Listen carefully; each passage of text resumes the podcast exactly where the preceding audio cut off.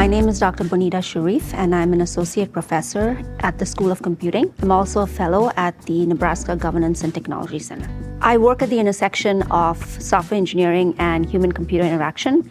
Um, and so I like to see how developers work and how we can make better tools for them. One of the research projects I'm involved in is on predicting expertise of software developers solely based on eye movements. We know for a fact that experts, when they try to fix a bug, look at code very differently than a novice. We would like to make use of these patterns and heuristics to build a model such that we can accurately predict where an expert actually looks at compared to a novice.